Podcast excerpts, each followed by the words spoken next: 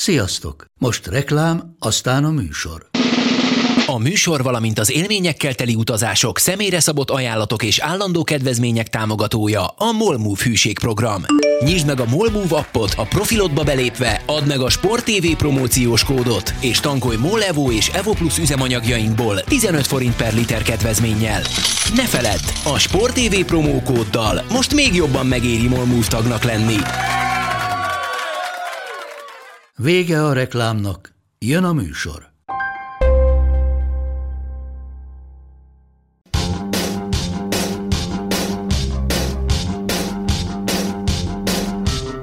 Sziasztok, ez itt a karanténk a 116. adása, 32 évvel azután, hogy az Amerikai Egyesült Államok elnökségének eszébe jutott, hogy a 36-os olimpia nagy sztárját Jesse Owens-t állami kitüntetésben részesítse. Szegény, akkor már nem nagyon tudott örülni neki, ugyanis már régóta nem élt. Még mielőtt bárkinek is köszönnék, azt szeretném mondani, hogy a múlt heti adásunk végét többen úgy jellemezték, hogy hát eléggé kaotikus lett. Én ennek kifejezetten örültem, és a visszajelzések alapján ti is, ugyanis hát ennyi dicsérő üzenetet az utóbbi időben egyáltalán nem kaptunk. Úgyhogy így üdvözlöm a Káosz egyik főszereplőjét, Haraszti Ádámot. Hello Ádi, hogy vagy? Hello, kiválóan. Egyelőre még nem olyan kaotikus, mint legutóbb, na de majd ezzel még dolgozunk. Jó, ha persze. Most úgyis eléggé foghíjasak vagyunk, ugyanis valakinél beütött a ménykű üzleti tárgyalás formájában, valaki nem érzi túl jól magát, a Zoli meg szerintem még mindig a tegnapi születésnapját ünnepli, úgyhogy innen is boldog születésnapot neki, de lehet, hogy nem is tegnap volt, hanem tegnap előtt, de lényegtelen. Tehát egyelőre már ha három napos parti van, van éppen úgyhogy ő most nem tud velünk tartani, viszont itt van velünk Fülöp Marci, aki biztos részleteket is tud majd mesélni Zoli születésnapjáról. Sziasztok! Nem tudok semmi részleteket mesélni egyébként, most vagy én, tehát ha buli volt, akkor én nem voltam meghívva, én, én így tudom. Ez simán lehet. Vagy nem emlékszel rá, mert akkor a buli volt. Vagy akkor a buli volt, hogy nem emlékszem rá, de nem. Úgyhogy én semmilyen részlettel nem tudok szolgálni, illetve az ő beleegyezése nélkül nem adom ki a privát életének részleteit, úgyhogy... Mióta vagy te ilyen rendes? Én nagyon rendes vagyok. Hát többek között. úgyhogy nem tudom, hogy hol van, és nem tudom, hogy mit csinál. Na, és hogy tett a hétvégéd? Ö, jól telt a hétvégém. Tegnap volt egy kis baráti iszogatás. Állandóan iszol. Ne, hát amúgy többet, mint kéne. Ugye? Igen. De nem, nem sokat. Ez, hogy egy kis gyomrod egyébként a gyomortükrözés után hogy reagál erre? Ne, most Vagy itt mondom most mindenkinek, hogy senki nem menjen gyomortükrözésre, hogyha nem muszáj, mert nagyon Én szar. nagyon régóta mondom, de a gyomortükrözéshez tartozik az egyik legkedvesebb ö, ápolónőtől kapott mondatom. A, ne öklendezzen már, a doktornő csak levegőt pumpál a gyomrába. Igen, ez ilyen. Semmi probléma. Egy fél méteres csövön át, ami éppen lent kanyarog. Nagyon szépen köszöntöm a lehetőséget, és azt hiszem, hogy a kedvenc pólomba érkeztem, mert hát azért mégiscsak adjuk meg, és amikor kijöttem, akkor tiszta ilyen hányás volt a válla. Úgyhogy... Hát így, ilyenek. Na, Na, térjünk vissza Jesse Owensre. Te mit tudsz Jesse Owensről? Én semmit. Semmit az éget. Én tényleg semmit. Tényleg? De én arra appelláltam, és akkor még nem tudtam, hogy ilyen alacsony létszámban leszünk, hogy nekem ebből nem kell készülnöm, mert majd itt lesznek azok, akik sokkal okosabbak. Jó, hát na figyelj. De most mindjárt googlizok. Nem kell. Jesse Owens egyébként egy amerikai futó volt, más 36. 1930-as években, a 36-os olimpiára érkezett, ami ugye Berlinben volt, amit a az akkori ottani vezetőség úgy gondolt, hogy na hát majd akkor ez lesz a fehér fajnak az ünnepe, és megmutatják, hogy a németek milyen ügyesek.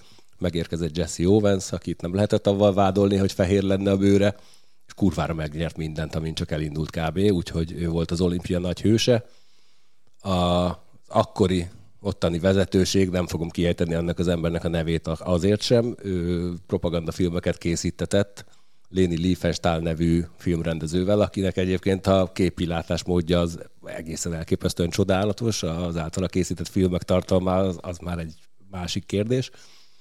És hát a olimpiáról készített nagyjából négy órás moziának a főszereplője Jesse Owens, ezt szerintem nem így tervezték előzetesen. Egyébként a Berlini Olimpiai Stadion környékén lévő sugárútat is Jesse Owensről nevezték el ahogy egyébként Clevelandben, Ohio-ban is elneveztek róla egy utcát, nagyjából ott is egy a 20 évvel a halála után. Tudok egy nagyon rossz filmet egyébként Jesse Owens életéről. Azt ne nézd meg. Kiről neveznél el utcát, Ádám? Vagy melyik, Kiről a, nevezni? vagy, ki vagy melyik az az utca, amelyikre azt mondtad, hogy húj, de marha jó, hogy, hogy ezt valamelyik sportolóról nevezték el. Hű, én, én leragadtam a, a posztumusz történetnél, mert már egészen más mondjuk, mint ez a... Egy beszéltél egyáltalán a kitüntetésről? Igen, szerintem még a legelején, ugye Na mindig csak be, én meg ott ragadtam, hogy ő azt már hogy a halála után kapta meg, és ugye egyetlen posztumusz Forma 1-es világbajnok van Joher Rindt, aki a 70-es Monzai nagy díjon veszítette életét, viszont olyan előre tett már szert akkor a pontversenyben, hogy aztán itt nem tudták megelőzni, és ugye azóta is ő az egyetlen olyan versenyző, aki halála után lett hivatalosan világbajnok a Forma 1-ben. Fú, az azért rémisztően hangzik. Az is abszolút teljes mértékben. Hát ilyen volt azért az automotorsport még a 70-es években, úgyhogy Egyébként ez ilyen, most jutott eszembe, hogy emberekről elnevezett utak, ott van szegény Daijiro Kato, aki 2002-ben halt meg, és nagyon sokáig ő volt az utolsó MotoGP versenyző, vagy egyáltalán a világbajnokságon versenyző pilóta, aki verseny közben veszítette életét, és róla nevezték el a Mizánoi pályához vezető utat, amely meg azóta már ugye Marco Simoncelli-nek a nevét viseli, már maga a pálya, aki meg ugye hát tíz évvel, jó tíz évvel később halt meg szegény ugye Maláziában. Ó, ez egyébként nagyon fura, hogy, hogy leginkább Európában az a, az a divat, hogy akkor neveznek el utcát valakiről, hogyha már nincs köztünk. Viszont az Egyesült Államokban ez marhára nem igaz, mert ha elmész bármilyen NFL stadion környékére, akkor, akkor valami nagy nevű, általában Super Bowl győztes irányítóról vannak elnevezve az utcák. Green Bay-ben van Mike Holmgren utca, aki a vezetőedzője volt a 96-os bajnoki címet szerző csapatnak van Brad Favre utca, van Peyton Manning bulvár, amit csak akarsz. Amikor még Indianapolisban rendezték a mm, MotoGP amerikai futtamát, ugye Indianapolis alapvetően azért az autóversenyzésről híres, és akkor Peyton Manning challenge a... ezt. Hm? Peyton Manning challenge ezt. Hát részben ugye, meg hogy ők a, szeretik a kosárlabda államának hívni magukat egyébként, de lényeg, hogy utcatáblákat neveztek át motorversenyzőkről átmenetileg addig, amíg a MotoGP ott volt többször is. Ez jó pofa volt. Marci, te kiről, kiről neveznél el utcát Bartazolin kívül? Nem, nekem most pont az jutott eszembe, hogy véletlenül se válaszoljak a kérdésedre, hogy nem tudom, volt-e valaki, vagy biztos, hogy volt már olyan, aki járt a Cristiano Ronaldo nemzetközi repülőtéren. Mi? Madeira? Aha, azt úgy hívják, az megvan Meg nektek? a szobor? Ott van De az a nem, híres szobor? végül. A madeirai repteret azt úgy hívják hivatalosan, hogy Cristiano Ronaldo International Airport. Nagyon szép. De ott van az a, az a aranyszínű szobor, amelyik sok mindenre hasonlít, csak Cristiano Ronaldo-ra, nem? Szerintem az nem a reptéren van, de, Valami most, nekem az derenk, de hogy lehet, hogy volt, igen de- egyébként, és ebben nem vagyok biztos. Neki van ilyen múzeuma is, meg mindenféle arra fele, és ott is van neki szerintem szobra. Azt nem tudom, csak abban voltam majdnem biztos, és most rágugliztam, és tényleg, hogy azt hivatalosan Cristiano Ronaldo International Airportnak hívják, ezért ő ezt így kiérdemelte 30, nem is tudom mikor nevezték el róla, pár éve. Alig 33-34 évesen már egy nemzetközi repülőtér viselte az ő nevét. Nagyon szép most így rá. Igen, ott van szobor. Ott van az a, a melszobor, amelyik, hát figyelj, most így nézem. Csúnyos. Igen, Szerinted kire nincs hozzá. hasonlít?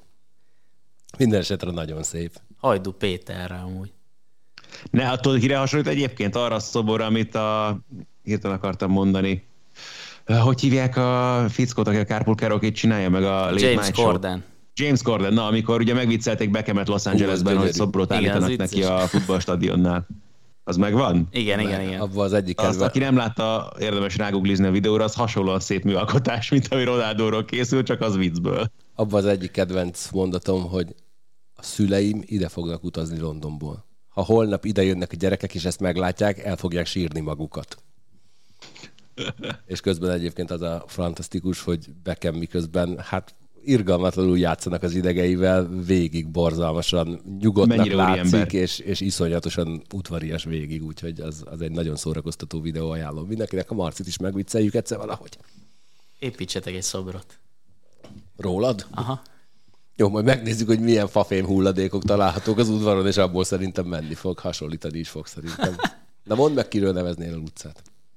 Én ezen gondolkodom már egy csomó ide. Én azt akartam tőled kérdezni, mert te ezt biztos tudni fogod, de a válasz nem, igen, hogy például ifja Bocskai Gáborról van elnevezve valami? Hát a jégcsarnok a Fehérvári. De utca nem. Arra nem tudok, de van szobra. A csapat van róla elnevezve tulajdonképpen a messzámán keresztül, a, az akadémia, az utánpótlás akadémia és a jégcsarnok. Én szerintem minden olyan sportolóról egyéb, vagy de most ez nem csak a sportolókra igaz, de nyilván sportpodcast lehetne elnevezni utcát, aki az adott helyen sikereket elérő, vagy bármilyen sportoló volt, és valamilyen oknál fogva tragikus hirtelenséggel fiatalon elhunyt. Tehát simán lehetne szerintem mit tudom, Fehér Miklósról is akár elnevezve utca, Lázár Bencéről, stb. Ez nem tradíció szerintem, vagy valahogy nem, nem hagyomány, de akár lehetne. Nem teszek különbséget, szóval szerintem bárkiről, aki, aki, akinek ez a sors jutott, lehetne elnevezni utcát arra fele, ahol ő a sikereit elérte korábban. Igen, mondjuk egyébként ez az utca átnevezés az általában olyan jellegű akadályokba ütközik első körben, hogy, hogy ha beadsz egy kérvényt, egyszer megpróbálkoztunk egy ilyennel, nem sportolóról akartunk utcát elneveztetni, vagy valami közterületet, akkor az az első reakció, hogy az emberek ennél jobban nem utálnak semmit, mert akkor az összes céges papírt és az összes lakcímkártyát és a mindent ki kell cserélni, és meg kell tanulni esetleg egy új utca nevet, ami általában valakinek nehéz. De azért egyébként azt megpróbálhatnánk itt a 13. kerületi önkormányzatnál elérni, hogy ezt a Lomb utcát, ezt a Rosi Zoltán utcára átnevezzék éljük meg azt a pillanatot, nem, ne éljük meg, hát Zoli bácsi örökké él szerintem. De nem, nem, nem úgy ért, nem gondoltam, nem kívánom a halálát, nem úgy értem, ja, hogy, hogy élet, életével, életével, persze, életével, persze. Tehát... Mondjuk az óriási és Félreértésre ne, ne Jó, rendben, figyelj, ezt elintézzük, és a szembelévő épületben pedig te veszel neki egy lakást, hogy utána Rosi Zoltán a Rosi Zoltán utcában lakhasson. Jó, hát ezt inkább összedobjuk, de jó. Nem, te veszed, most vállaltad el. Na Ádám, viszont te beszéltél, most már érintettünk Forma 1-et. Milyen volt ez a hétvégi nagy díj? Mert eleve úgy indult az egész, hogy a Szaúd-Arábiában rendezett nagy díj előtt egy vagy két nappal? Talán pénteken vagy Konkrétan szombaton. pénteken, tehát ugye gyakorlatilag az edzés napon egy vidám, ugye füstbe az egész környék. Igen, egy vidám rakétatámadás veszélyeztette a pálya épségét, aztán utána egyébként a futamot megtartották, és hát ö, ifjabb Elég suha. komoly fennakadások, hogy is fogalmazod, ugye, tehát még aznap éjjel ugye tartotta a pilótákkal a megbeszélés, és hát elég nehezen sikerült rávenni őket, hogy aztán folytassák a programot, és aztán végül is menjen minden tovább az eredeti kerékvágásban, és megmondom őszintén, hogy furcsálom, nagyon furcsálom, hogy ezt így, egyrészt az, hogy így le tudták nyomni a torkukon, másrészt az, hogy a Forma 1 nem mondták azt, hogy jó, akkor ezt most felejtsük. Nyilván nagyon erős, vagy nem tudom, mi lehet mivel tudják garantálni a te biztonságodat, bármit is mond egy állami szervezet, hogy már pedig ide nem fog rakéta becsapódni. Ezt én meg. ugyanezt akartam kérdezni, de pont tőled, hogy amikor azt mondta, Toto Wolf mondta talán, de most ebben nem vagyok biztos, hogy ez Szaúd-Arábia legbiztonságosabb helye. De ezt uh, valaki mondta, és hogy ezért folytatják a versenyzést, mármint hogy a Forma 1-es pálya mm-hmm. jelenleg. És hogy oké, okay, én ezt értem, hogy ott nyilván védve vannak mindenféle módszerekkel, de hogyha rakéták röpködnek az országban vagy a városban, akkor tényleg arra mi a garancia, hogy a Forma 1-es pálya kettes kanyarában nem csapódik be valamikor egy rakéta? Nem tudom, tehát tényleg nem, nagyon nehezen fogom fel ezt az egészet, hogy ezt nem tud, nyilván nem tudom a helyükbe se képzelni magamat, hogy mit élnék át hasonló helyzetben, de nehezen tudom azt gondolni, hogy én vállaltam volna ezt az egészet, és folytattam tovább. Ugyanúgy, mintha mi sem történt volna, mert csak eleve az, hogy érted, milyen stresszben vagy emiatt az egész miatt, és mennyivel viselkedsz másképp a pályán, akkor, amikor neked életes sportteljesítményét kellene nyújtani. Tehát már csak ebből a szempontból se nagyon tudom felfogni, és mondom tényleg azt meg elképzelni sem tudom, hogy milyen garanciákat tudnak nyújtani egy rakétatámadás ellen, úgyhogy látod, hogy egyébként meg ott van 10 kilométerre tőled, ömlik a füst. Érdekes nekem egyébként az jutott eszembe, hogy vajon a, a, a versenyzőknek mennyi szava lehet ebben egyáltalán, és hogy milyen súlyjal vethetik latba azt, hogy, hogy ők akarnak-e vagy nem. Mert láttunk ugye felvételeket a Szennáról készült dokumentumfilmben arról a bizonyos tragikus imolai hétvégéről, ahol Ratzeberger halála után összeültek a csapatok, a versenyzők, stb. arról, hogy legyen-e verseny, vagy nem. Ez nem a Lauda féle? Nem. Vagy abban van egy ugyanilyen legalábbis? Nem, ez egy későbbi történet. De hogy a... akkor már nem verseny. Ez 94-es imolai, ugye ez pont a Senna halálát megelőző.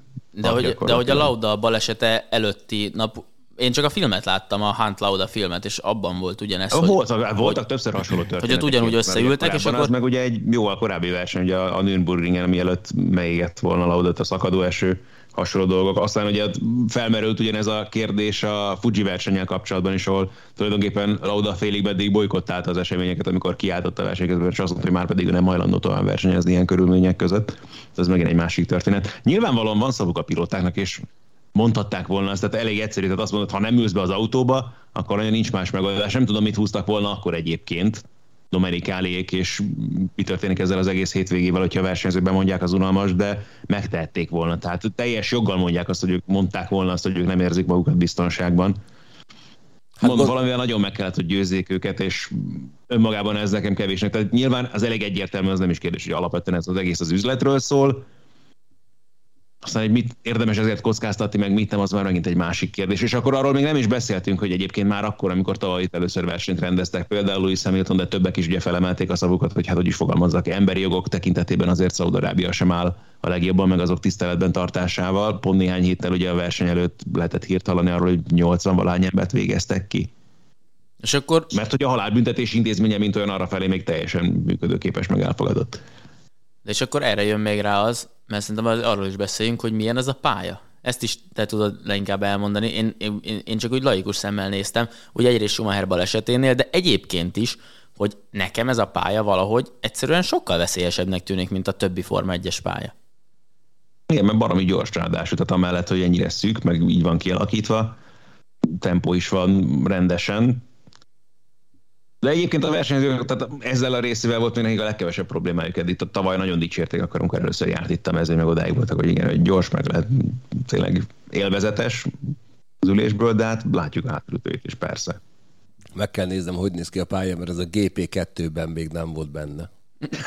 és, és amíg benne voltak a GP2 nevű játékban, azokat kb. egyébként, hogyha egy ilyen belső kamerából nézek felvételeket, akkor egy idő után, egy három-négy kanyar után így több-kevesebb sikerrel felismerem a Mondjuk azt kell gondolkozom, hogy a GP2-ben talán pályákat is Nem GP2, GP2. Az hiányzott csak belőle, mert én emlékszem, hogy annak idén azzal a játékkal rengeteget játszottam, de főleg úgy, hogy azért, mert ugye lehetett, már olyan szerkesztőprogramot is készítettek hozzá szurkolók, rajongók, játékosok, amivel ugye teljes autó mezőn ki tudtad cserélni, meg olyan színűre festetted az autókat, amilyenre akartad, átnevezhetted pilótákat, mindent. Tehát marha jó meg volt csinálva, gyakorlatilag az összes szezon, ami addig létezett, a Forma 1 annak meg voltak csinálva az autófestései, letölthettél egy egyszerű egy ilyen kársetet, és akkor tudtál vele játszani, az a rengeteget mókoltam. És számú autóval versenyzett Haraszti? Tíz, jó kérdés. Hát az erre már nem is emlékszem. De azért remélem volt olyan mentésed, amikor az összes haverod neve szerepelt a pilóták helyén. Igen, nem nagyon volt, viszont olyan volt, hogy te ugye egy csomó saját autót csináltam, és volt egy magyar rally versenyzők autóiról mintáztam meg kocsikat, meg ilyenek. Nagyon szép. Marci, te még nem éltél, amikor a FIFA 98-ban elkezdtük gyártani a magyar bajnokságot a Brazil helyére, mert ott is így át lehetett alakítani a játékosokat. Nagyon Akkor nem, volt. de amikor én elkezdtem fifázni, akkor az első FIFA játék, amivel játszottam, az a 07-es volt. Akkor voltam 6 éves. Akkor voltam 6 éves. És onnantól kezdve nekem minden FIFA megvolt mai napig, és amikor ez a 7, 8, 9, 10-es széria volt, akkor lehetett, vagy akkor csináltam én is azt, hogy egyrészt elkezdtem csinálni, vagy gyártani a magyar csapatokat, másrészt én mindig megcsináltam saját magamat, mert lehetett, még szerintem mindig lehet egyébként játékost csinálni, uh-huh. mindent föltoltam maxra, beraktam magamat az aktuális legjobb csapatba, jobb szélre, és aláztam. Tehát azt, azt elmondhatjuk rólad, hogy a kihívásokat nem szereted. Hát akkor még nem szerettem, mondjuk így legalábbis. Nagyon jó volt. Ja, és utána volt egy izé, azt nagyon szerettem, volt egy, azt nem tudom, hogy kik írták meg azt a program kiegészítést, nyilván valami magyar programozó brigád, hogy lehetett egy ilyen letölteni egy, egy extrát valamelyik FIFA-hoz, hogy tényleg megcsinálták a magyar bajnokságot címerekkel, mezekkel, minden. Azt nagyon élveztem. Akkor volt Újpest, Fradi derbi otthon, mindenféle. Azt egyébként a 98-ban mi is megcsináltuk, csak az egyik csapatot meg nem mondom melyiket, azt kihagytuk, és csak a haverjainkból építettünk egy csapatot. A kapus egyébként a házmester volt, mert akkor nem, nem jutott eszünkbe senki már, hogy ki legyen a kapus. A amikor, portás? Amikor ez egy lemezboltban történt, mert hát hol, dolg, hát hol történjenek ilyen dolgok, amikor egyszer csak berobbant a házmester, hogy már megint sörös üvegek maradtak a kirakatba, és akkor, ó, hát akkor a házmester lesz a kapus. Így volt. Nagyon jó, gondolkozom, nagyon hogy jó védett a házmester. 97-ben csináltunk még ilyeneket, de gyak, ott uh, azon gondolkozom, hogy talán nem lehetett átírni a játékosok nevét, vagy valami ilyesmi volt, de lényeg, hogy úgy csináltunk Fradit például, hogy akkor hasonló nevű játékosokat próbáltunk összeszedni, és ugye így, így átrakosgatni a játékosokat más csapatokból lehetett, és arra emlékszem, hogy szegény Zavacki volt például Zahovics, uh, ki volt még hasonló, az ő neve ugrik csak be így most hirtelen sajnos. Viszont a másik a hasonló sztori, azt meg neked küldtem át pár hónapja, hogy van egy ö, csoportosulás az interneten, vagy valami Redditen keresztül, akik azt hiszem az NHL 2004-et fejlesztik a mai napig, hogy Hát meg a, figyelj, de a, a legklasszikusabb az a 94-nek a visszahozatala. Tehát most az NHL 22-ben uh-huh. be tudod hívni azt, hogy, hogy avval a grafikával játsz, meg Aha. azokkal a csapatokkal, amik az NHL 94.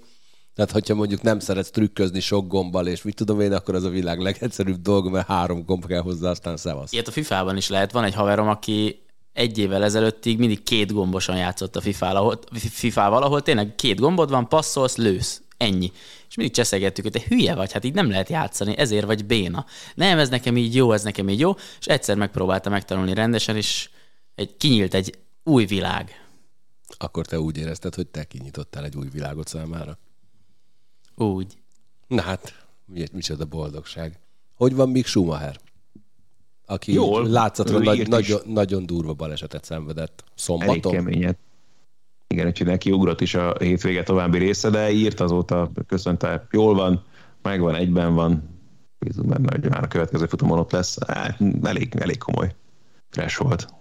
Ja, hát azért a emlékeimben szerepel, amikor édesapja is egyszer egy ilyen rajt utáni balesetet szenvedett, és akkor ott pányvázták az autóját, azt hiszem, mint a két A lába kettős lábtörése ott Silverstone-ban.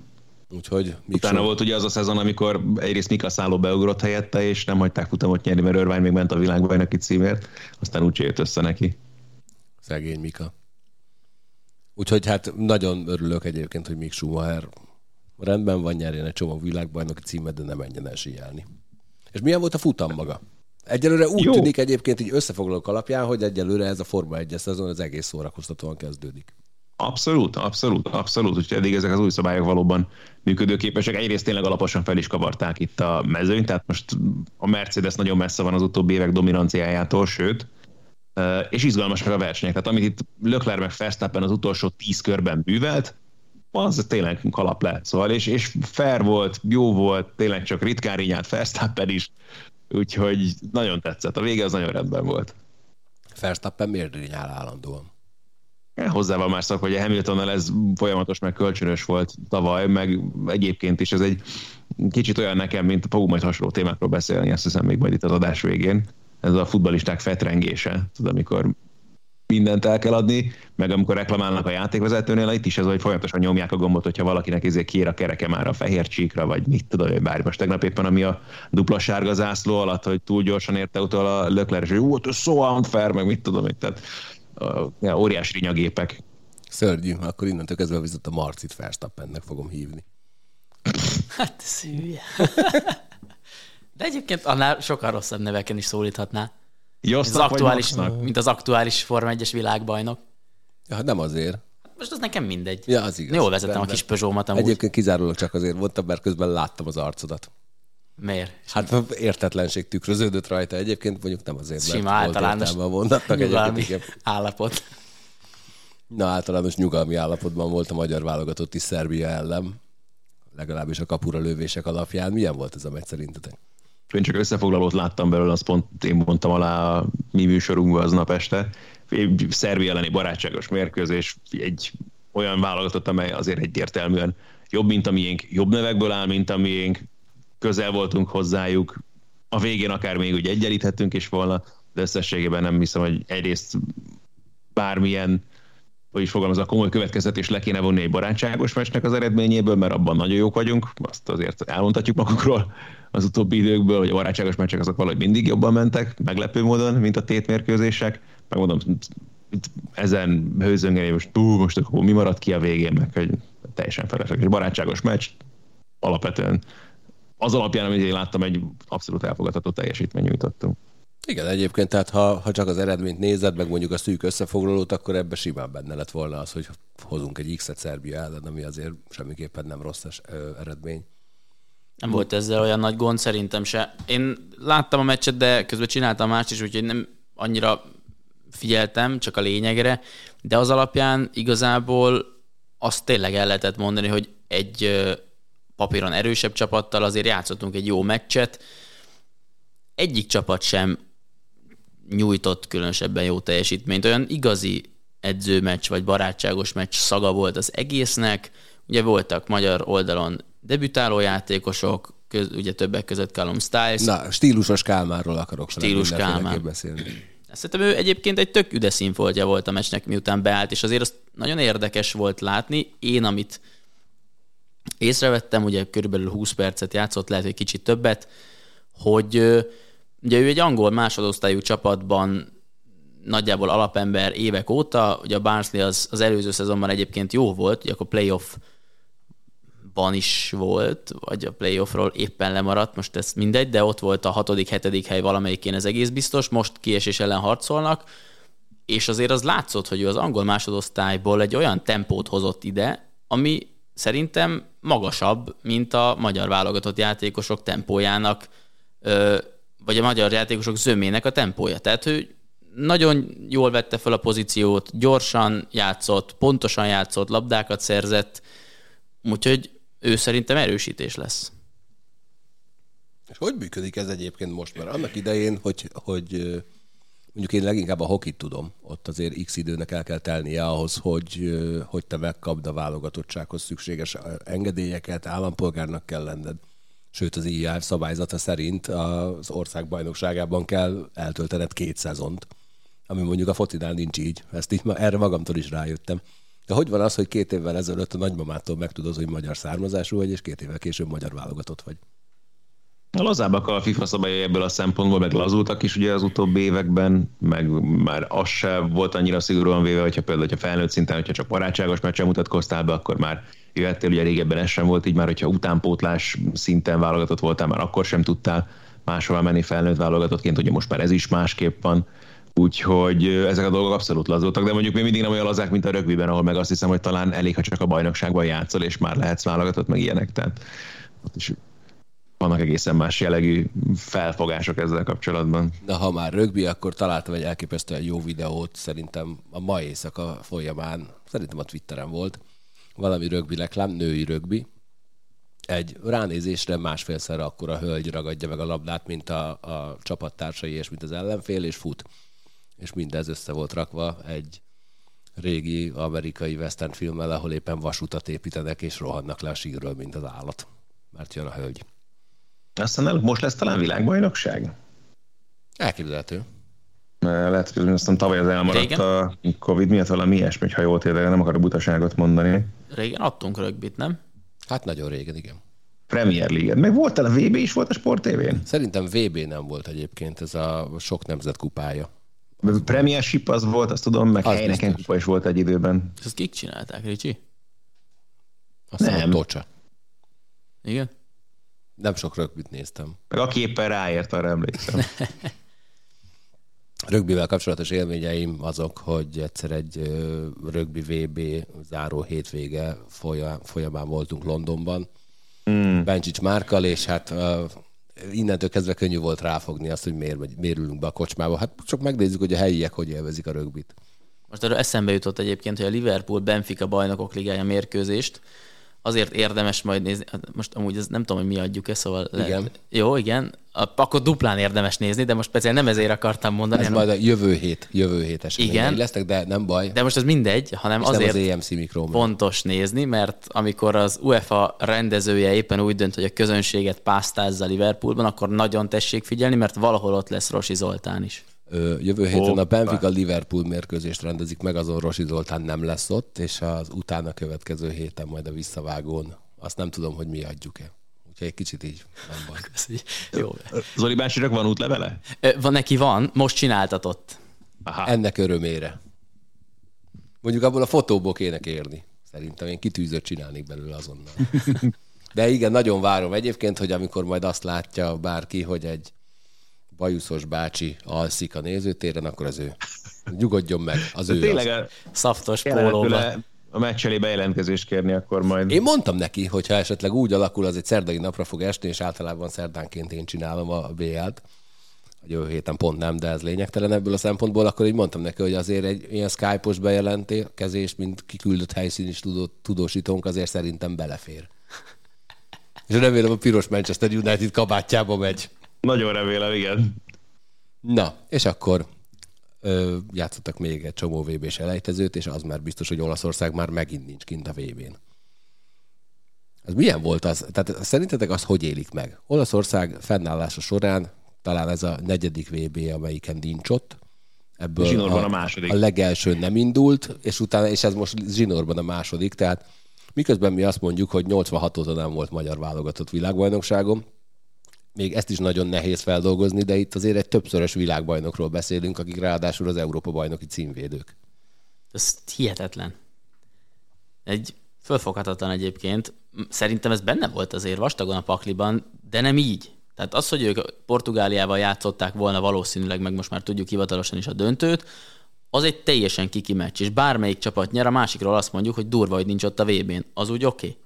De ez, hogy Észak-Macedónia ellen nem tudott gólt szerezni a regnáló Európa bajnok, hiába próbálkozott mindennel, és hogy nem jutott el a playoff döntőbe, és Portugália, Észak-Macedónia döntőt rendeznek, ez, ez felfoghatatlan.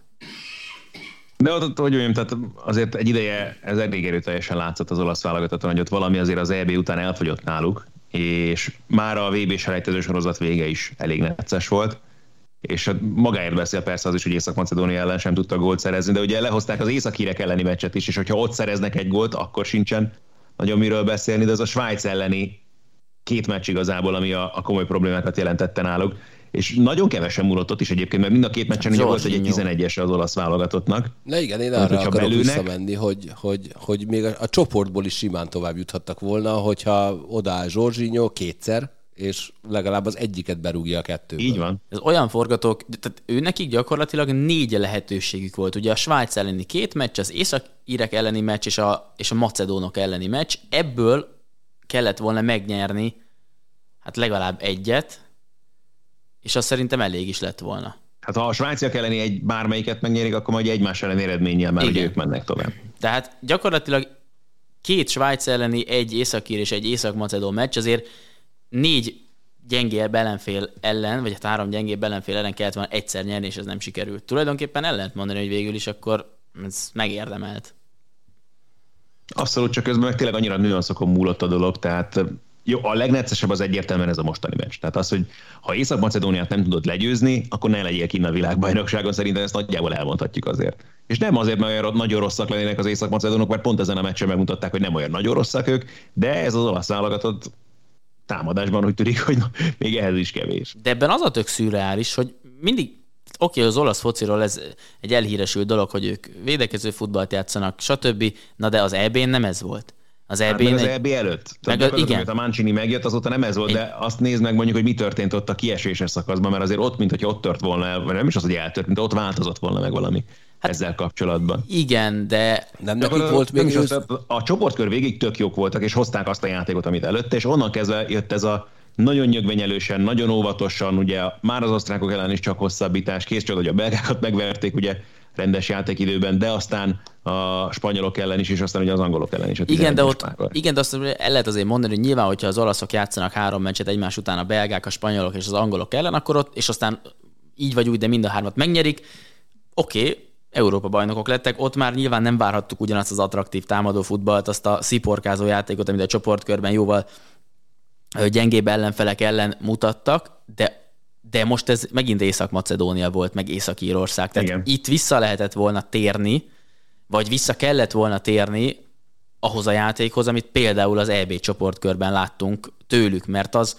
mert az egy, az egy nagyon-nagyon szép és eredményes futball volt. És az nyilván valahol ott van ebben a csapatban, mert ez nem cserélődött ki, a nevek azok több, többé-kevésbé ugyanazok. És valószínűleg ez a baj egyébként. Hát lehet, igen.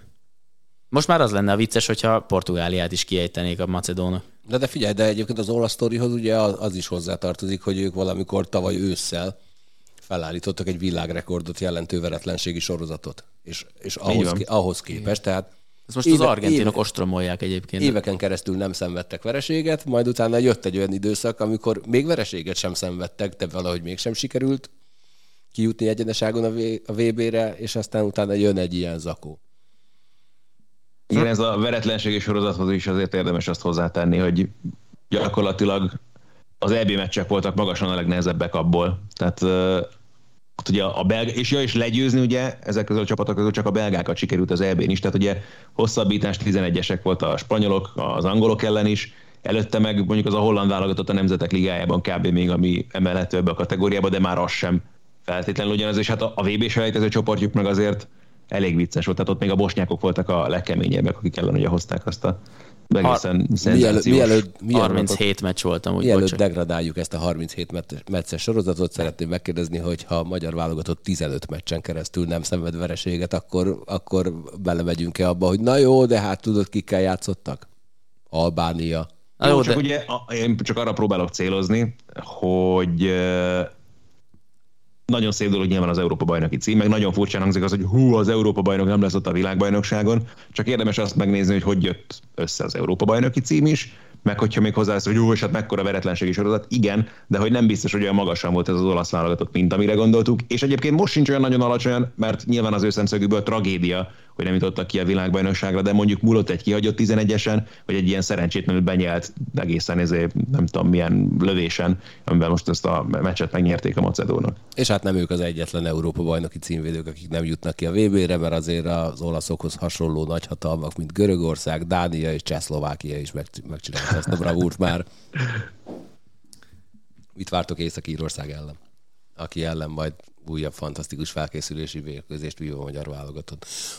Majdnem elfelejtettem, Ádi, milyen volt a Grenada meccs? Az eredmény alapján felejthetetlen.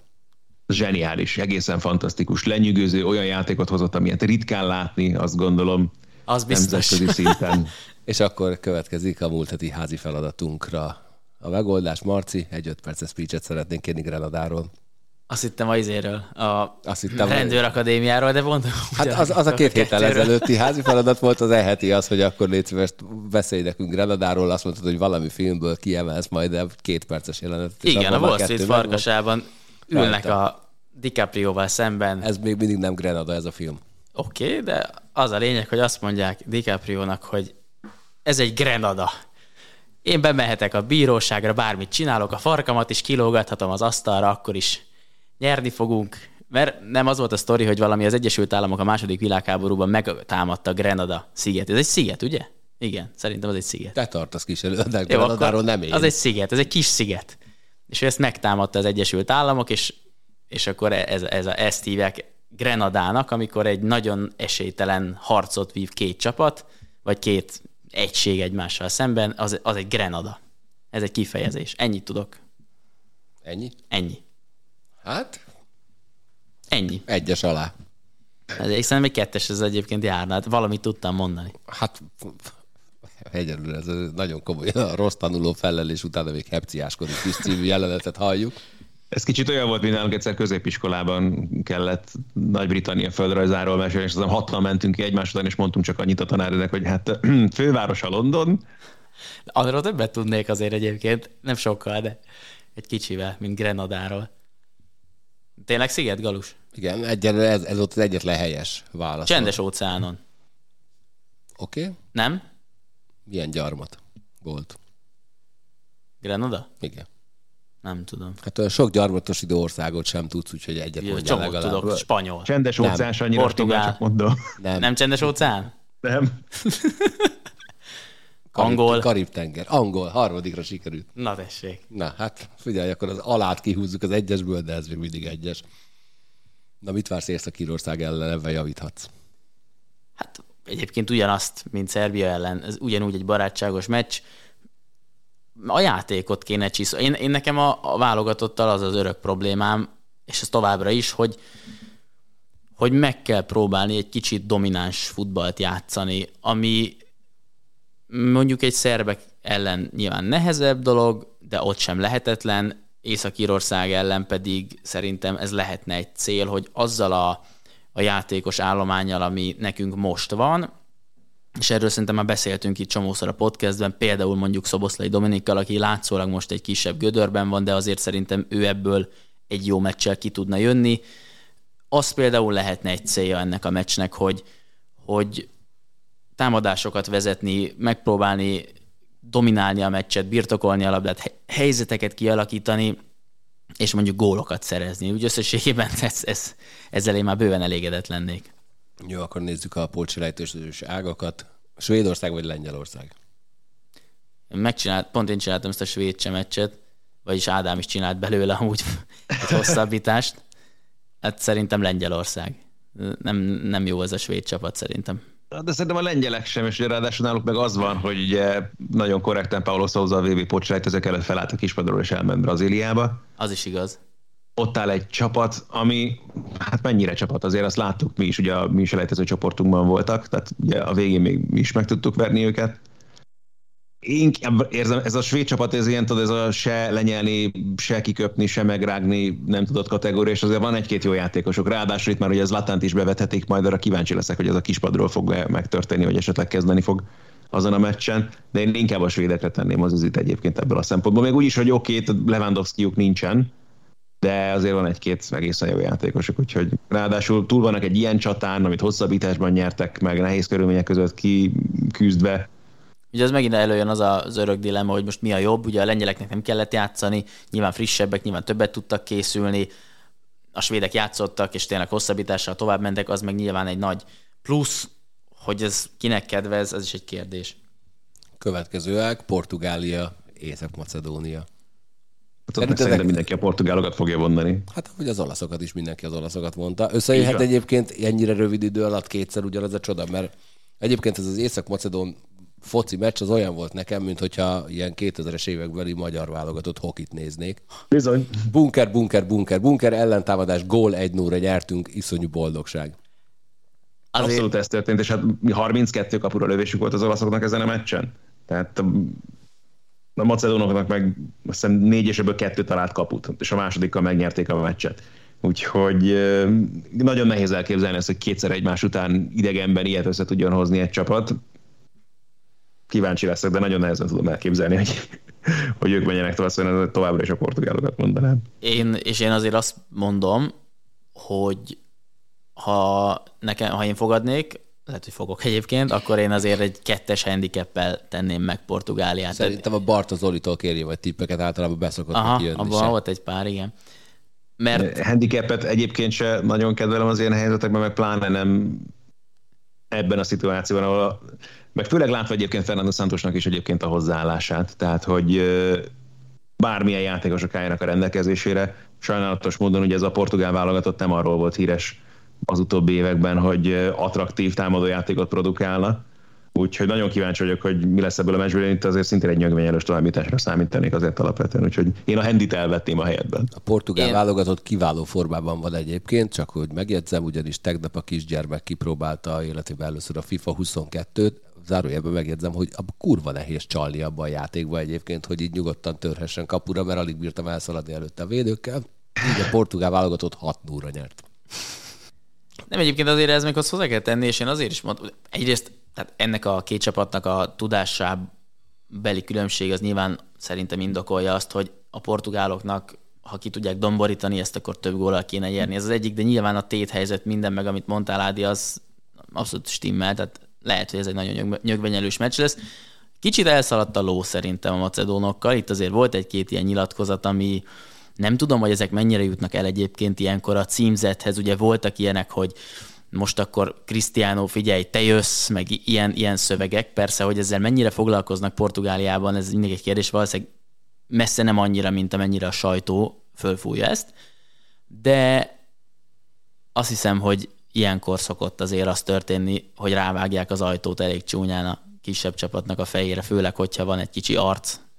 De ez kiveszi ezt komolyan? Nem tudom. Nem tudom, hogy ez, ez, ez mennyire... Mondjuk pont egy Cristiano Ronaldo típusú játékos egyébként szerintem ezeket, amennyire, hogyha eljutnak hozzá, akkor, akkor, akkor, akkor ezt úgy... Szerintem annyi minden kicsit... jutott el hozzá már az évek során, hogy... Na de mindegy és van egy harmadik ág, ahol Ukrajna egyelőre még nem tudott Skócia ellen játszani, viszont a másik ágról vagy a másik párból. Ádám kedvenc színésze, Gerett Bél tovább jutotta, tovább jutotta Velszt, és így igazából ez, ez a Bél jelenség, ez nekem tök érdekes. Nem nagyon követem, mi történik Gerett Béllel, nem nagyon követem, mi történik a Real Madriddal, csak azt, hogy Bél egyelőre már azt az arcát mutatja, mint hogyha így a klubfotballba így, nem mondom azt, hogy szarik bele, de kezd.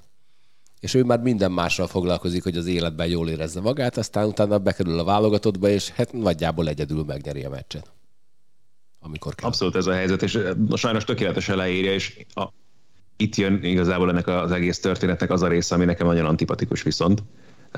Volt ugye Gerett Bélnek most egy kirohanás a spanyol sajtóval szemben, alapvetően egyébként jogosan, ugye megjelent egy olyan cikk a márkában, amiben körülbelül parazitaként nevezték szó szerint egyébként, aki ugye csak éli fel a klub pénzét, és ugye ezen ki volt akadva, és hosszasan taglalt, hogy hú, hát ezt nem lenne szabad hagyni, és muszáj felszólalnunk, hogy igen, hogy már a gyerekeink ne ilyen világban éljenek, ahol bármit megengedett magának a sajtó, bla, bla, oké, rendben.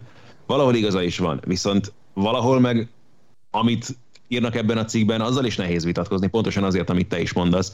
Főleg akkor, amikor láttuk azt a képet Gerett Bale-ről néhány évvel ezelőtt talán már, amikor pózol a hülyé, érted a Velszi szurkolókkal, akik kitették az ászlót, hogy, hogy volt, hogy Vels, Golf, Madrid, Madrid ebben a sorrendben. Yeah.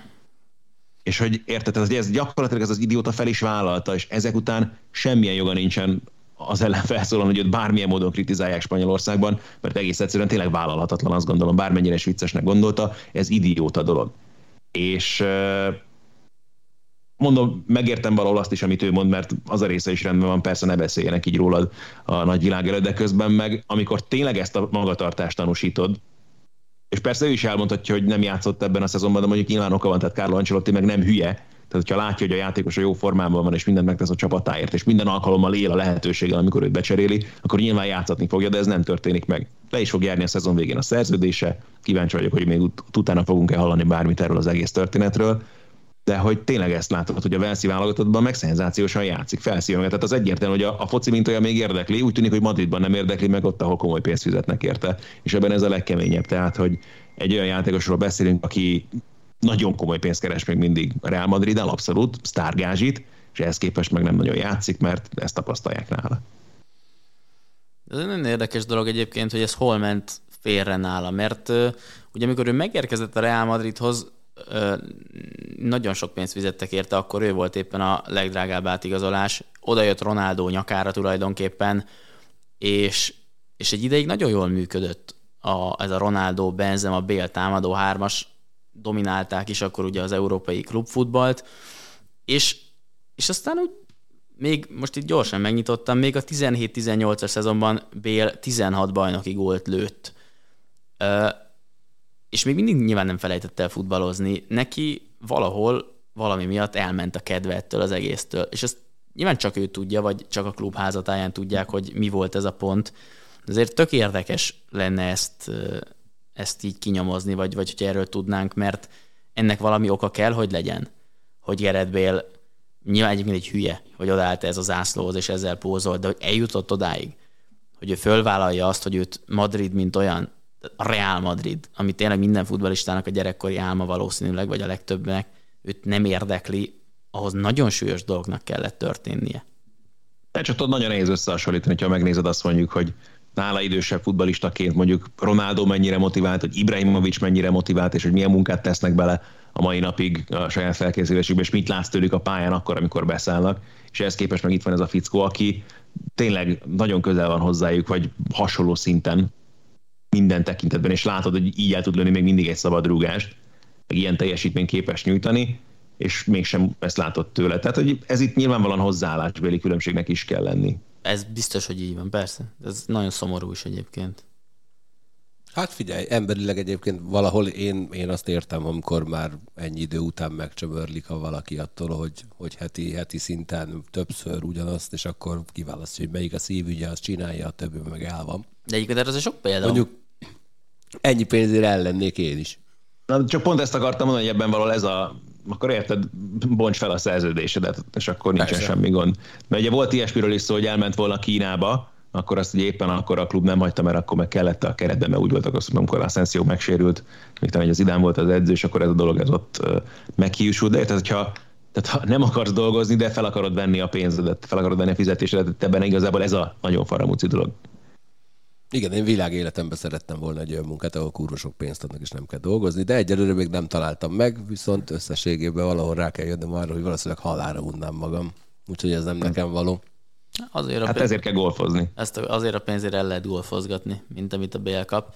De egyébként az érdekes, hogy neki egy környezetváltás lehet, hogy tök jót tenne. Ugye most 32 éves, az előző szezonban, amikor kölcsönben ugye visszatért a Tottenhamhez, akkor neki ott volt egy pici ilyen kis, kis szikra, ami megint kipattant, voltak nagyon jó meccsei, látszott. Úgy tűnt néha, hogy még érdekli is az egész, lőtt ott is 11 gólt a, a bajnokságban. Én nem vagyok benne biztos, hogyha ő, hogyha ő elmenne egy másik csapathoz itt Európán belül, akkor nem lenne benne még 3-4 kifejezetten jó szezon. Például most ugye megnézhetjük uh, Pierre, 32 évesen még, még akár több is. Hát akár több is. Most például Aubameyang példája mutatja meg. Ugye neki tök hasonló volt a helyzet abból a szempontból, hogy az Arzenálnál ő egy, de ezt nyilván Ádám nálam még jobban tudja, egy, egy rohadt meghatározó, nagyon jó játékos volt, aki rengeteg gólt lőtt, és aztán valahol ott a szerződés hosszabbítása környékén úgy, úgy valami történt, amitől neki is elment a kedve. Nagyon szarul játszott, nagyon motiválatlan volt, hülyeségeket csinált, fegyelmezetlen volt, végül ugye elhagyta a csapatot, és most Barcelonában így ilyen másod, vagy sokat csak- virágzás. Béllel kapcsolatban az nagyon izgalmas kérdés, hogy ezek után, ha te klubvezető vagy, tehát nyilván neki van egy fizetési igénye, amiből nem tudom mennyit hajlandó lejjebb adni mindezek után, de hogy azt a pénzt, amit Madridban keresett, nyilván senki nem fogja megfizetni, és még csak hasonlót sem látva azt a teljesítményt, amit nyújt a klub csapatában az elmúlt, nem tudom, kettő-három évben. Biztos. Ez biztos. Ismétlem. Viszont innen kezdve meg akkor érted, hogy bármilyen klubhoz megy, mi lesz neki megint csak a motiváció, lesz-e bármilyen motiváció, ezt van nagyon nehezen elképzelni. És hát nyilván ott van, adja magát ez a kérdés is, hogy mi lesz most felszel, kijutnak-e a világbajnokságra. Mert akkor gondolnám, hogy azért még ezt a fél évet Bél is csak meghúzná, hogy produkáljon valamit. Én azt is el tudom képzelni egyébként, hogy ő elmegy valahova pénzt keresni nyáron, Amerikába, Kínába, bárhova, és akkor, hogyha kijutnak a VB-re, akkor azért nyilván onnan is el fog menni Katarba, és ott ő még hozzá fogja tenni a válogatott teljesítményhez azt, amit ő tud, de azt simán lehet, hogy már egy ilyen levezető csapatból Ugye ott az az izgalmas, hogy izgalmas, hogy inkább fájdalmas, vagy kellemetlen, vagy sajnálatos. Ugye a skót-ukrán párosnak a győztesével játszanának, de ugye azt a meccset egyelőre elhalasztották, aztán hogy mi lesz a sorsa, az megint egy másik kérdés. Igen, az egyébként jó kérdés, hogy vajon meddig vár majd még a FIFA Ukrajnára. Na jó. Reméljük nem kell már sokáig várnia. Na, beszélgetünk motivációról. Milyen motivációt találhat a Ferencváros női kézilabda csapata, hogy pozitívan álljon hozzá a Krim Jubjana elleni visszavágóhoz? Hát mot- Aki nem tudná, nagyjából a második félidő elején én lementem kávézni. Ez egyébként a történetnek a lényegtelenebb része. Bementem a sminkbe, ahol emberek nézték a meccset, fölnéztem, döntetlen. Marha jó, megittem a kávét, fölmentem a szerkesztőségbe, mínusz négy. A vége pedig mínusz hét lett. Úgyhogy ebben simán lehetett volna mínusz nyolc is. a motiváció az, az nyilván van, meg lesz, meg És volt. mi történt Jubjanában? Hát mondjuk most kár pont, pont, hogy nincs itt se Attila, se Zoli, aki ezt majd sokkal jobban megmondaná, de én azt láttam, hogy, de amit, és az nagyon fura volt, amit Elek Gábor mondott a meccs után, hogy, hogy ez a tét helyzet. És akkor mindig jön ez a kérdés, hogy ez szerintem egy kicsit ilyen magyar betegség, hogy a téthelyzet kezelése. Ugye a téthelyzet az egy tök relatív fogalom, ez ugye a bajnokok ligája nyolcad döntőjének első mérkőzése egy Jubian ellen, ami nagyon-nagyon sokat erősödött itt az elmúlt időszakban, ugye a, a, a közelmúlt átigazolásai miatt, de, de, de mégsem kéne ennek azért egy olyan téthelyzetnek lennie, ami agyonnyom egy egyébként rutinos BL csapatot. Erről viszont egy fél mondatot talán csak beszélhetünk azért, mert nem, nem sok olyan sport, a labdarúgásban például ugye abszolút elképzelhetetlen az, hogy te a bajnokok ligája szezon közben mert a téri játékigazolási időszak még oké, ott most már ugye változtattak, azon is enyhítettek egy picit, hogy hogyan lehet játékosokat igazolni még, vagy regisztrálni a BL keretbe, de az, hogy zajlik egy BL szezon, és egyik pillanatról a másikra hopp felcsippantasz egy játékost, és azt már be is nevezed, az minimum véleményes, és az megint azt mutatja nekem, és az a kézilabdával kapcsolatban nagyon sokszor felmerül bennem, hogy sem magyar, sem nemzetközi szinten nem veszi magát olyan komolyan ez a sportága, ahogyan ezt egyébként megérdemelni az alapján, amit a játékosok a pályán nyújtanak. Tehát, hogy ezt én nagyon nehezen tudom megérteni, és bármennyire is értem, Oroszországból eljött játékosok mit tudnak kezdeni magukkal, de az, hogy még a játszanak a bajnokságban, azt sem annyira feltétlenül értem egyébként. De hogy egy nemzetközi kupasorozatba be tudsz nevezni játékost, akit tegnap igazoltál, az minimum furcsa. Ez, ez abszolút egyetértek. Ez, de, ne, de nekem több ilyen is van a kézilabdában. Én azt sem értem, nekem ez is egy nagyon furcsa jelenség, hogy ezek a nagyon korán megköttetett szerződések, amikor ö, aláírnak egy szerződést mondjuk most, a 2023. szeptemberében kezdődő szezonra vonatkozóan, ami ugye akkor lép életbe, a következő másfél évben az adott játékos úgy játszik a csapatánál, hogy tudják, hogy ő már hogy ő elmegy, hogy ő mondjuk adott... Jó, de ez legalább valami, ez egy korrekt dolog, érted? Korrektnek korrekt, csak nekem furcsa. Mindennel. Igen, csak olyan fura, hogy, hogy Igen. E- ezért is azért hoz egy döntést, hogy mondja, bocs, hogy mit tudom én, X pénzt kapott ennél a csapatnál, és ő elmegy egy másikhoz, mert meg másfél szerezik a fizetési igényét. a szerződését, ami, ami addig ér, és ebben nekem ez a, ami nagyon szimpatikus, meg nagyon korrekt, meg én azt hiszem, hogy az Németországból indulhat egyébként alapvetően. Tehát, hogy ugye a Bundesliga csapatok régebben is abszolút így dolgoztak, és évekre előre lehetett tudni már ezeket az igazolásokat, hogyha úgy alakultak dolgok és hát nyilván Németországban aztán végképp a, a szerződés az, a szent, meg leírtál valamit, meg aláírtad, akkor ott nincsen kecmesz, meg kibúvó, meg mit tudom én,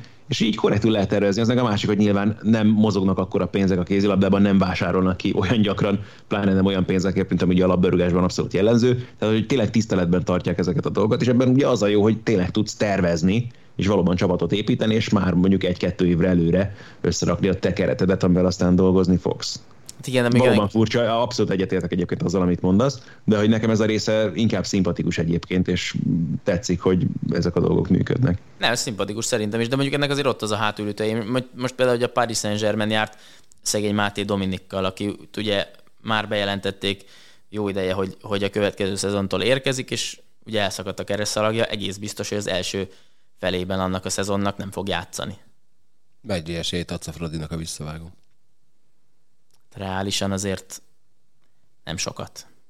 Hét gólos hátrányból az ellen a Jubiana ellen, amelyben ott van ez az Anagros, aki egészen elképesztő módon játszott, és aki ellen a, a védekezés fegyverét semmilyen szinten nem találta a Fradi, hogy ezt össze tudják-e rakni egy hét alatt annyira, hogy több mint héttel verjék, vagy minimum héttel verjék meg a Jubianát, hát ez a legvadabb optimizmus kell ahhoz, hogy ebben valaki reálisan tudjon bizakodni. Meg, meccs közben Faragó Ricsi kérdezte Barta Zolit itt a szerkesztőségben, hogy mi az az eredmény, ami után azt mondja, hogy a Fradinak komoly esélye van a visszavágón. Zoli válasz az volt, hogy döntetlen, de talán mínusz egy-kettő még belefér. Hát így.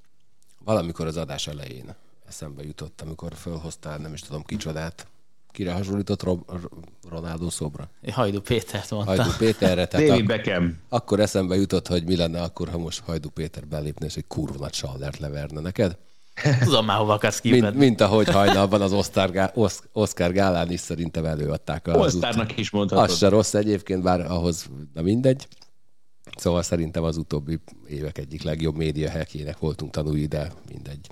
Ettől függetlenül Will Smith azt gondolom, hogy hosszú távon megérdemelt, hogy egyszer kapjon már valami díjat. Chris Rock is, hogy valaki egyszer pofán bassza.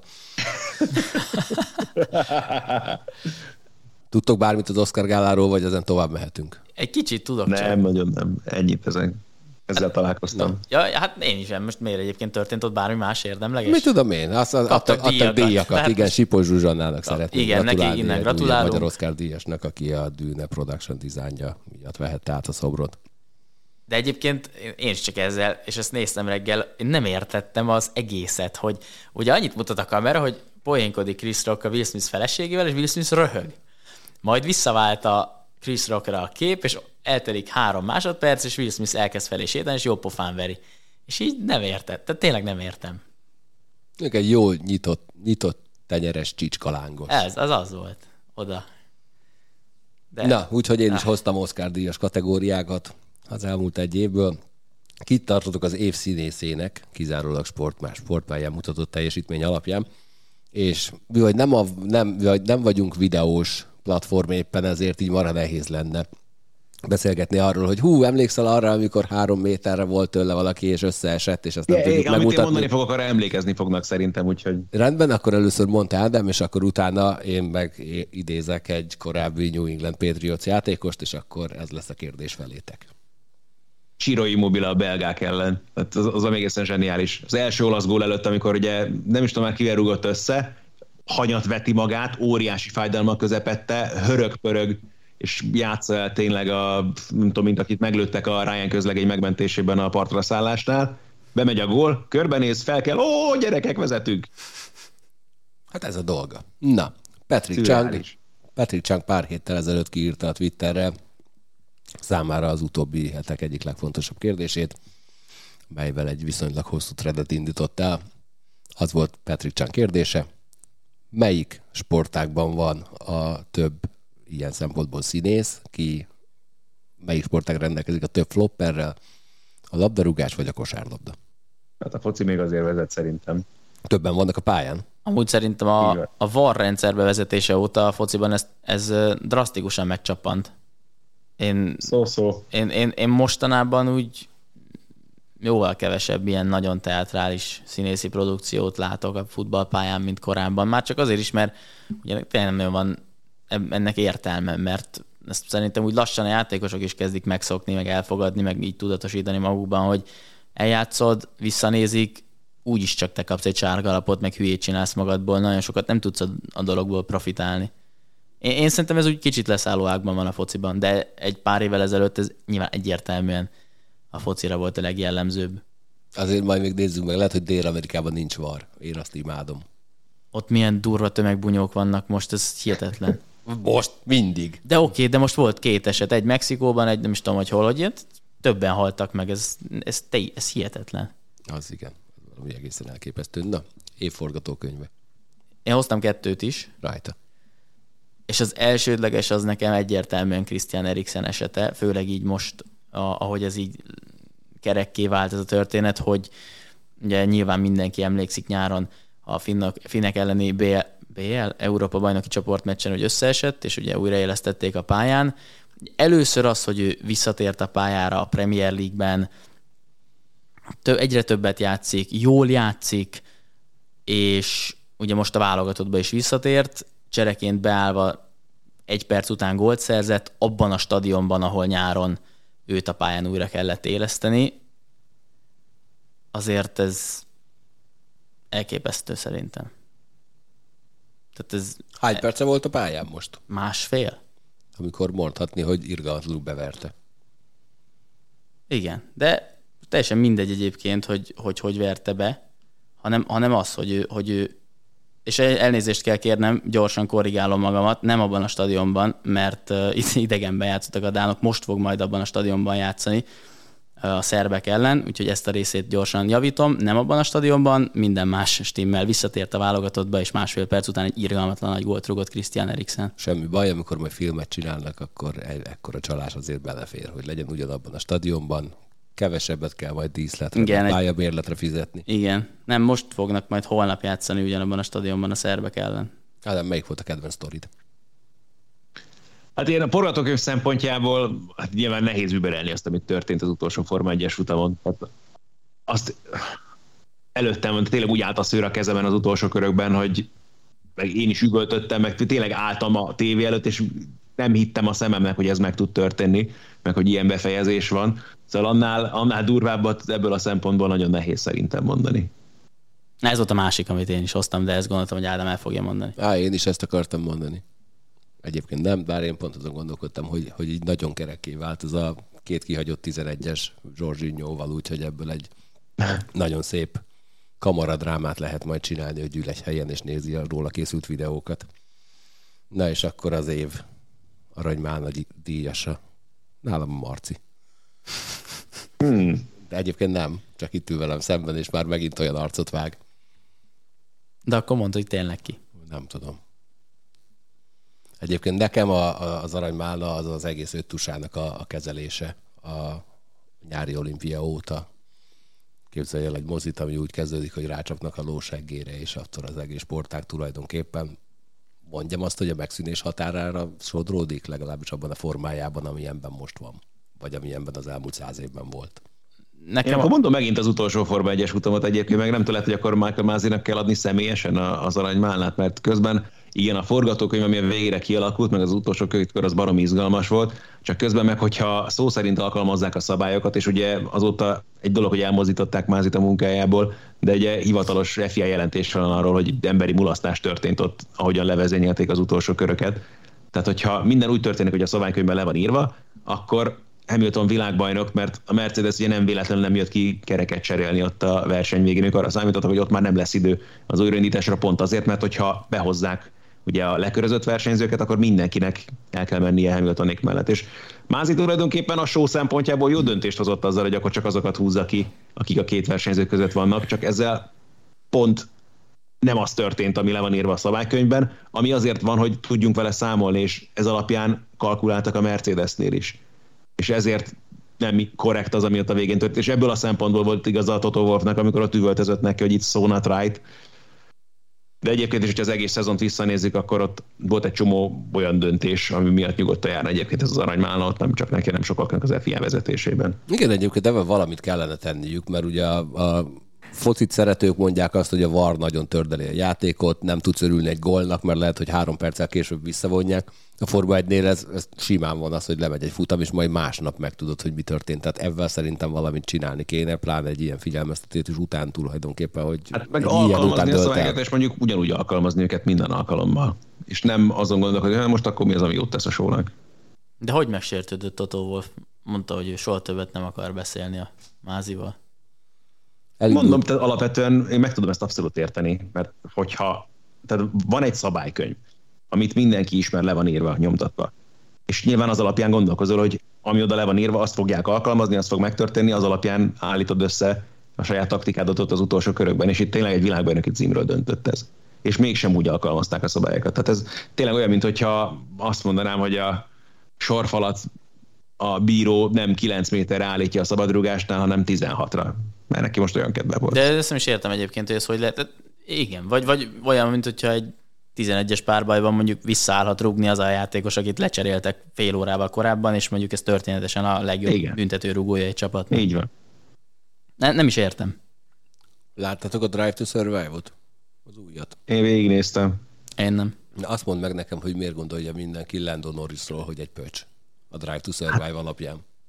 Mert hogy hát, úgy mert mutatják be, vagy hogy mert az. Uh-huh erre mentek rá igazából most érted a szerkesztő, hogy a versenyzők között kell nyilván ugye gerjeszteni a feszkót, ez már korábban is megvolt csapattársak között is, és ugye erre mondta azt Verstappen, ugye ez a nagyon kemény, hogy mindenki azt várt, hogy hú, na most ebből majd milyen Drive to Survive lesz meg, hogy fogják ezt megcsinálni. És ugye Max Verstappen egyszer sem beszél a filmben. Olyan felvételek vannak, amikor nem konkrétan ő nyilatkozik a stábnak, aki készítette a sorozatot, hanem más interjúkból szedték össze, vagy éppen arra járt a stáb, és akkor tudod, azért messziről fel vannak véve momentumok, de konkrétan Verstappen nem nyilatkozott a Drive to Survive készítőinek. Mert hogy ő az előző szezonban is már az alapján, amit látott a sorozatból, abszolút érezte, és ez az egyöntetű véleménye gyakorlatilag mindenkinek, akit láttam, olvastam, hallottam ezzel kapcsolatban mostanában, hogy nagyon elment abba az irányba ennek a sorozatnak a stábja, hogy ilyen rengeteg művi dolog van benne, rengeteg átollózott, tehát a rádióüzenetek például, egy csomó ilyen összeállítások vannak most már az interneten abból, hogy mit hová tettek, és mi nem ott hangzott el, ami úgy dramaturgiailag egyébként marhára adja magát, meg tök jól néz ki, hogyha egymásra haragudnának versenyzők, például itt ugye Norris és Ricardo között is, holott marhára nem az történt. És itt azért ez már eléggé ilyen történethamisításba megy át, ami szerintem nagyon nem jó út van. Úgyhogy nagyon kíváncsi vagyok, hogy lesz egyáltalán folytatása a Drive to Survive-nak. Meg kicsit kiábrándító is volt egyébként ebből a szempontból ez a szezon, tehát hogy nyilván eddig is láttad, egy csomó megrendezett dolog volt benne, de most nagyon sokszor lógott ki a lóláb már egy csomó esetben, és egész egyszerűen nem ülnek úgy asztalik, és nem feltétlenül azt kapod már tőle, amit az első szezonban, és ami tök újdonság volt, hogy beengedtek egy csomó helyre kamerákat, és marha izgalmas lett az egész, de lehet, hogy most már nem is tud annyira az újdonságnak a, a varázsával élni, mert már egyszerűen hozzászoktunk ehhez. Hát igen, meg hogyha kikezdődik, kikezdik a hitelességét a dolgoknak, akkor innentől kezdve ezt már felesleges csinálni. Abszolút, abszolút. Itt vártuk a legjobban a követ előttünk álló héttől. Marci? Tudom valami ebédelést, vagy hogy menjünk egy cukrászdába.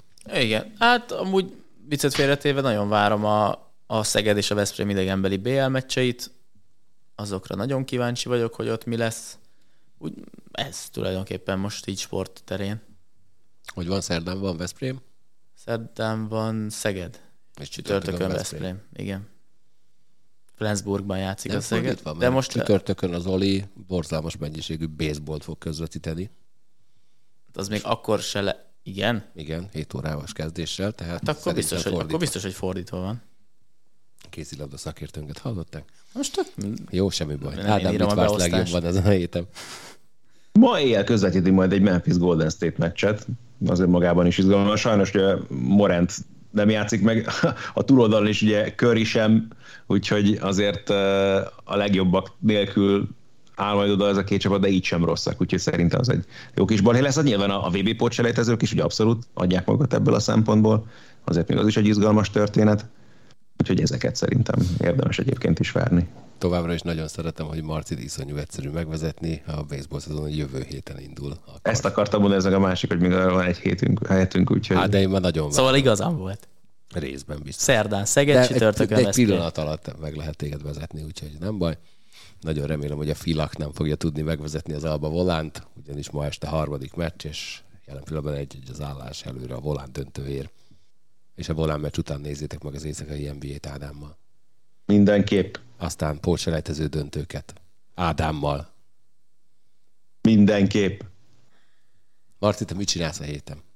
Spanyolország, Izlandot. Nézzét, Ó. Nézzétek Spanyolország, Izlandot Marcival. Mindenképp. Köszönöm, hogy itt voltatok, jövő héten újra jövünk. Lehet, hogy magasabb létszámban, de szerintem pont jó ez így. Mindenképp. Sziasztok! Sziasztok! Sziasztok! A műsor a Béton partnere.